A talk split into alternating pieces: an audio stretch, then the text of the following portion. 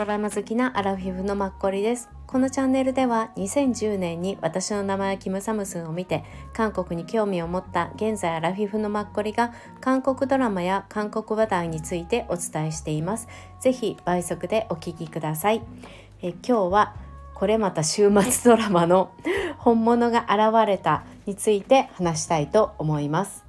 えー、44話まで見た感想とあと作家さんと制作の意図ですね。企画の意図。あとその他キャストの交番があったんだっていう過去とあと提供について話したいと思います。すいません。この 本物が現れたについて話すのは今回で4回目です。44話まで8月20で終わったのであと6話えーと、9月の10日ぐらいに全50話が終わる予定のようです。で私前回41話とかで多分よあまで見たもので予測していたんですね36回目で話してるんですけどそのね確か予測してたのと全然違う想定になってきたんですよ。話の展開が。すごいびっくりした。予想外すぎた。もう週末ドラマ予想外すぎて全然たくさん私週末ドラマ見てると自分では思ってるんですけどこの10年以内全然未だに予測ができないという感じです。はい。あのちょっとこっから暴露になるかもしれないので見ていない方は申し訳ないんですがはい。まずその予想外すぎるのはもうご覧になれば皆さんすぐにわかる。まずあの財閥のおばあさんですね。ブジャさんがあの幼い頃に自分の娘がいつの間にか養子に出されていてそれをずっと心の中で毎日毎日あの思い巡らせていて孫夫婦に頼んで見つけてもらったらすぐにこれがまた最終回近いからかもう1話以内で見つかったぐらいだったんですけどまあ、娘さんは私が予測していたあのヨンドっていう主人公の女性の、えーと、が、まあ、お世話になっていたお姉さんでありその4度のおじさんにあたる方の初恋の女性でありっていう女性だと思っていたのに、まあ、全然違うところだったんですよね娘さんは。はい確かに、まあ、娘さんの年齢にしては彼女は若すぎたのかもしれない。はいで、まあ、娘さん見つかりましたそしたらね、まあ、見つかったはいいんですけどで自分の予想と違ったのはいいんですけどさらにその、まあ、娘さんの子供たちが2人いてその女性の方が、まあ、あのシスターになってる女性だったんですよね。うん、で弟がいてその弟にまあびっくり。ここまで無理やりぐちゃぐちゃにするのかっていう一番最終回になるところで。ここでやっぱり視聴率が今20ぐらいだからそれを保つためにこういう風にしているのか何なんだろうっていうぐらい、まあ、ここでまさかここまでね極端にこの人を孫に持ってくるってすごいよなってだからそのさ孫にされた男の人はより一層もう悪知恵を働かしてっていう感じなんですよ。今までも悪知恵を働かせて私たちみんなから嫌がられていたのになおかつそれに性格を上塗りするっていう感じでね。でもちょっとおばあさんの肉親の優しさにも触れてなんかそれを初めてあの身内っていうものから感じてそれがちょっと彼の中で気になりつつもやっぱり今までの性格は変えられなくていじめというかやっぱ悪巧みをして自分を立派にまた仕上げていくっていう方向に行ってるんですけどでも多分最終的にはいい人になるはずだから今回のおばあさんのねその身内のね温かみっていうのがどんどん心の中に大きくくるんだろうなっていう感じでそこで改善されるんであろうって感じなんだけどね。まさかこの息子がさっていう感じ。あまあ息子っていうかこの男の人がっていう感じで。そしたらまさにあの主人公のアン・ジェヒョンとあの女の人の存在もさ立場もなくなるしまさに赤ちゃんなんて何気に血がつながってんじゃんみたいな感じになっちゃってちょっとびっくりっていう感じ。うん。もうあと6話でまとまるから、まあ、まとまるんだと思うんですけどね。ちょっとびっくりすぎるっていう感じでした。はい。なんかもう本当にびっくりするよっていう感じ。ここまでぐちゃぐちゃにするんだってもう役者さんたちもまあ大変ですよね。演じるのも。っていうのをすごい思いました。やっぱねここまでになってくるとこの作家さんってどういうものを今まで書いてきたのってすごい気になって確かに作家さんについてあんまりまあ週末ドラマで考えたこともなかったし見なかったこともなかったんですけどで、まあ、この作家さんっていうのをちょっと検索したところジョジョンジュさんっていう作家さんのお名前でもう KBS だけで書かれてます。でも基本的にドラマ作家さんですね、うん、で KBS ドラマ今まで書かれてきたのが直近からだと「私も人間ですか?」っていうソガンジュンさんの2018年のものですねあと「ヒンネよミスター・キム」っていうドラマそれが2012年から13年あとね「ゴンジュエなんじゃ」って王女の男っていうパク・シフさんが出てたものとかこれはまあ台本にもなってるみたいです。あと「パートナー」っていうのとドラマスペシャルのあのミニシリーズこれが2007年で2016年にドラマスペシャルの一つを書いて登場されてきた作家さんみたいもう KBS オンリーですね。2007年から2023年までに今回の合わせて6作ぐらい書かれていてで今回が初めての週末ドラマっていう感じです。うん、で週末ドラマに関してはやはり視聴率が落ちてるっていうのが問題で紳士と,、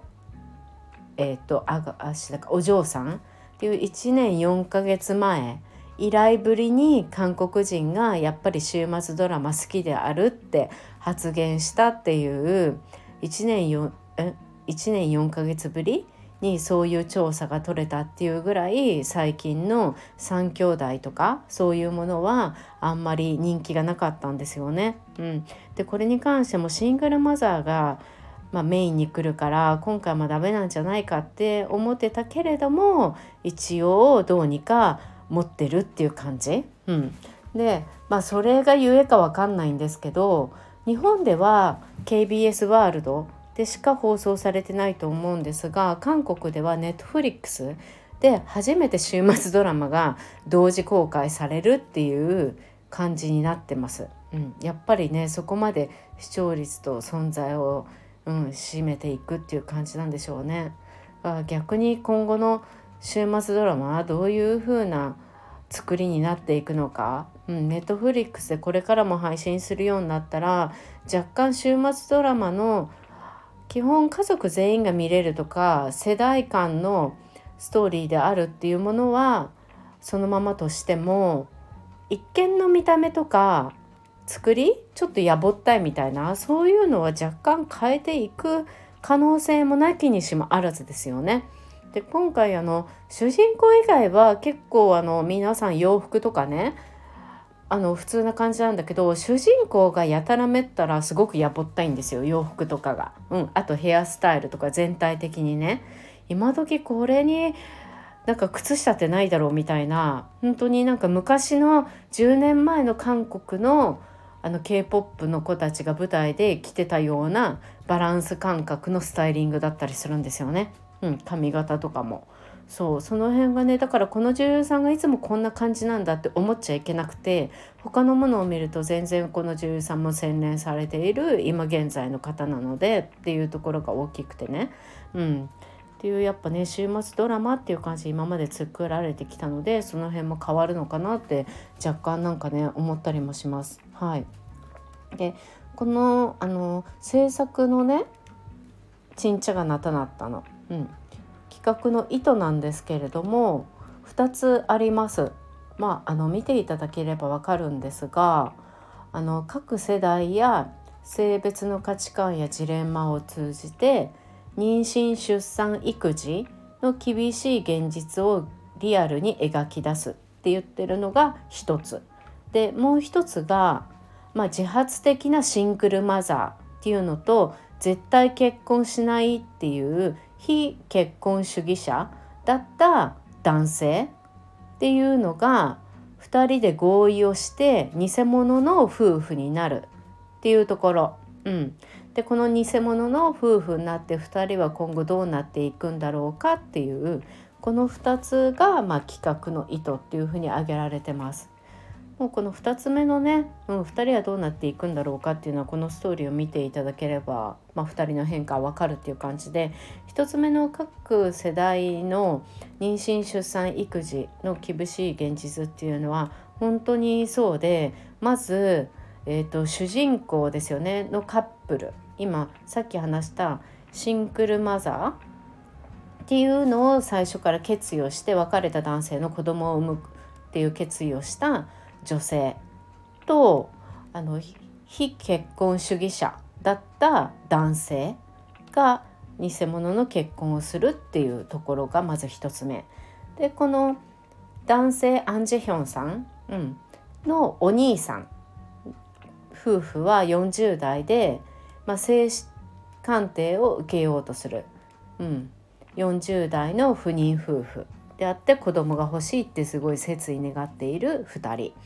でこのアン・ジヒョンのお姉さんですよね。この夫婦ももう離婚しようかぐらいの2人の関係だったところで突然妊娠の事実を知った30代の夫婦。うん、で、えーと、このオヨンドっていうシングルマザーを決めて一人で女の子を産むっていうことを決めたんだけれどもアン・ジェヒョンさんと偽装の結婚をした彼女の弟は高校生の時に娘を授かって7歳の娘を一人で育てている20代の、まあ、プー太郎なんですよね。で、まあ、就職を一生懸命探していて毎回、うん、で娘はすごいいい子なんですけど。で偶然最近ね実のお母さんにま出会ったりしてるっていう感じ。であとアン・ジェヒョンさんのおばあさんが最近ちょっとそのどんでん返しみたいになってるおばあさんがまああの自分の娘が本当に幼い頃にあの養子に出されちゃったっていうそういう辛い過去を持っていて、うん、でその娘を探していたら、まあ、見つかってもう孫がとんでもない予想外だったっていうところ ですね。そのやっぱり孫を娘に何もできなかった分孫にやっぱりそのもうとんでもない孫だけどどうにかしなきゃっていう自分の思いどうにもしようがないっていうとこですね。これからこれがちょっとメインに立ってくるストーリーの。うん、であとはさっき言ったおヨンドがあの子供を産む時にお世話になったお姉さん、うん、っていうのが、まあ、シングルマザーで息子を育ててるんだけれども息子が体が悪くてずっと入院し続けていてその費用が結構大変でちょっと詐欺をしそうになったりするっていうところで。でこの、まあ、父親がひょっとしたらっていうか多分50話までの間に出てくるんじゃないかなって私はこれはまず最後の予測ですよ。もう4度のあのおじさんが実際父親であったんじゃないかっていう思っています私的には。はい。であとはもう一つはあの本当に悪さをするチャン室長ですね。あのグローリーで出てきてた洗濯屋の娘、うん、チャン室長のこの性格の悪さですよね、うん、どこまでも相手を見返してやるっていうことをエネルギーにして生きていける女性であるっていうそういう娘に育ててしまったって悩む、まあ、お父さんがいますよね。うん、そう。そういうところこの辺のねなんか子育てと出産妊娠まあ育児ですよね子育てだから。もう全てに関わるっていう感じで確かにもう今回ねこれがでその彼女たち夫婦、うん、あのシングルマザーで子供を産むことにした彼女とアン・ジェヒョンさん非婚者だったあの男性が2人で偽物の夫婦になったんだけれどもそれが本当の気持ちになっていくっていうでお腹の赤の中で生まれた赤ちゃん、うん、これをこの3人を通して家族が絡み合ってだんだん全員が本物の家族最高の家族になっていくっていうところっていうのがやっぱり企画ですね。意図。うん、もうまさにね週末ドラマでなければありえないっていう内容なのでうん、まあ週末ドラマはねやっぱり存在の意味があると私は週末ドラマずっと好きなので思います。はい。っていうのがちょっとあと6話でね もうなんかさ1話1話はこれからすごい濃い。アン・ジヒョンが最後に破門してくれっていう感じでお父さんに言ってたからでも確かにそうだよね。よかった。アン・ジヒョンがなんか堂々としてくれてるから本当に良かったって思いますね。はい。でも本当にたまらないよね。子供もたまらないしあの父親本当にどうにかしろっていう感じ。でも父親ももう悪さをしね今してるけどきっといい人になるから、うん、とか思ったりします。そう。はい。でえっ、ー、とね そこからすいません。ずるずる。はい。でちょっと話は変わってですね。私アン・ジヒョンさんがこの最初から主役だと思っていたらアン・ジヒョンさんはあの違うあの新しい主役として確定してたんですね。当初の主役はクク・シアンさんっていう方だったんですね。俳優さん。私全然知らなくて同じぐらいのアン・ジヒョンさんと同じぐらい年齢も身長もね36歳の方でこの方すごい人気な俳優さんみたいで私が全然知らないだけででもサム・マイ・ウェイにもね出てたみたいですよ。あとアリスとか本チョキとかアイドル。君と私の警察授業。おディズニープラスのあのカン・ダニエルが主役してた、うん、あとこの何て言うの？美談島の事件手帳っていうんですか？あれソイングクさんの。あれにも出ていたり。そう。であとねシカゴタイプライターにも出ていたり。あ私の幽霊様パク・プヨンちゃんにも出ていたみたい。全然私が知らないだけで。はい。なんかとても人気な方みたいです。うん、この方がだから映画に出るのにねなんかスケジュールがうまくいかなくなったみたいでそれであの降板したみたいですよ。うん、でもあの一番最初からアン・ジェヒョンさんだから、うん、これといってねそう。でカヌエ自身今現在はなんか三悪党っていうのかな、うん、その作品にカルト宗教系みたいなドラマみたいなんですけどそれにね取り組んでるらしいです。はい、相手役はチョ・ユンソさんっていう女優さん。私この方もね全然知らないんだけどそうそうみたい。でもねこういう風に私全然知らなくてもこの男性の方とかすごいあれですよね。うん人気。そうそう。いらっしゃいますよね俳優さんだときっと。どっかでまた見てああこの人だったんだとか思う時がね来るんだろうと思います。はい。アン・ジヒョンよかった最後まで頑張れって感じです。アン・ジヒョン自体34年ぶりみたいであの連続ドラマに出るのがまだ慣れないみたいな感じで最初の方 K スタイルの取材を受けていたのも見たんですけどうんまあそうだよね。久しぶりだよねっていう感じで。はい、でも周りをね固める人たちが結構連ドラ出てるの慣れてる人が多いからうんよかったっていう感じです。はい、であとはもう提供が確実にまあボルボですよね車の。うん前のね時もボルボで今回もボルボっていう感じで週末ドラマはい、アン・ジェヒョンが乗ってるのも白いちょっと高高さのあるボルボだし後ろに子供のねチャイルドシート乗せててあとチャン室長あの嫌なあの女の人意地悪なあの人が乗ってるのも結構ブルーのボルボであの色がね日本では私見たことないかな水色っぽい色ですね。うんあとキム代表も確か黒かなんかネイビーかなんかの普通のボルボのセダンかなんかに乗ってた気がする。うん、だからねボルボすごい分かりやすいですよね。やっぱりベンツってあんまりね少ないですよね。うん、やっぱボルボがすごく最近多い。あそうあと主人私ね出てきた主役主人主人公というかキャストの人で1人あのさっき言った40代の子供が欲しくて不妊治療をちょっとしていた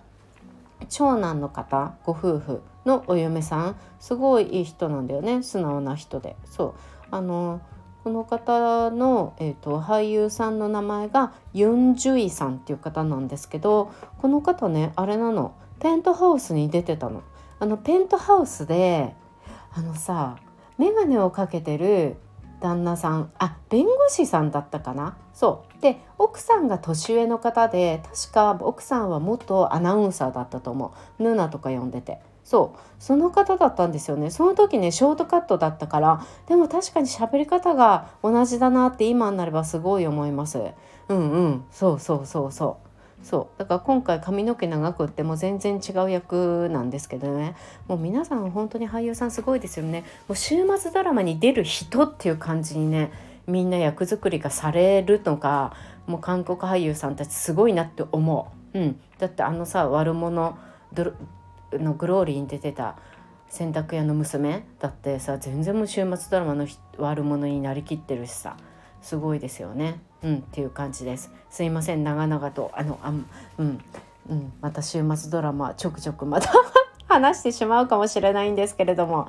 うん、なんかねやっぱ週末ドラマ毎週あの確実に放送するし落ち着いててなんかね面白いですよ。うん、あの動きも毎週 毎週すごいあるしねあんまりなんかさ人が出てこないとか空白が余白が多いほど綺麗とかそういう感じのね 絵的にもそういうんじゃないからいつも騒がしい感じで人がいっぱいどんどんどんどん出てくるからだからなんかね私見続けちゃうのかもしれないです。はいぜひよろしければ皆さんあの見てください。なかなかちょっと44話までは遠いと思うんですが今あのご覧になってる方たちもぜひこのまま KBS ワールド見続けてください。はい今日もありがとうございました。次回もよろしくお願いします。